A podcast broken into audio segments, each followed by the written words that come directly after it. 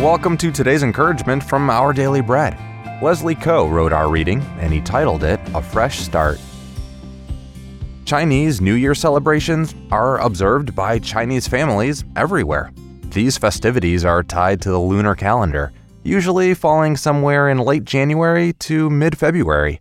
These times for family reunions come with many traditions, some of great significance.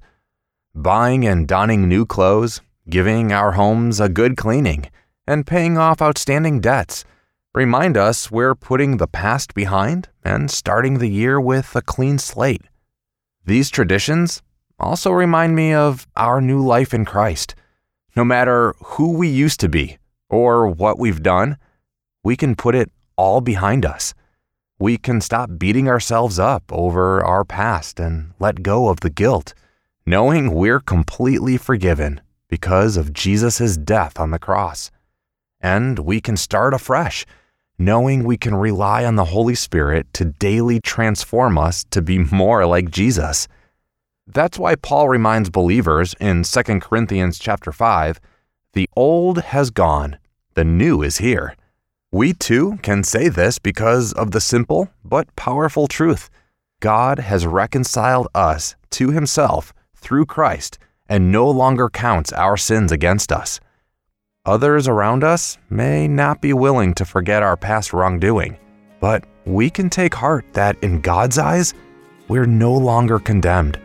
As Paul points out in Romans 8, if God is for us, who can be against us? Let's enjoy the fresh start God has given us through Jesus.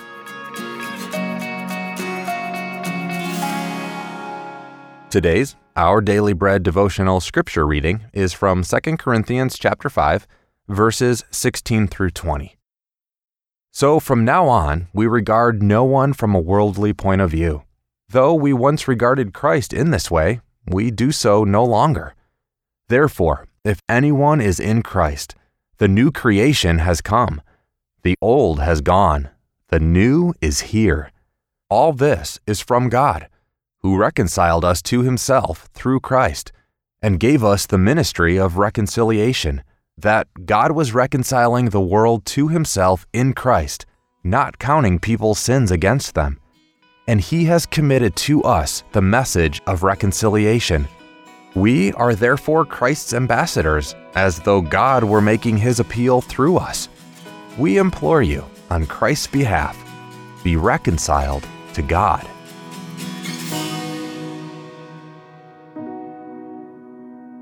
Let's pray.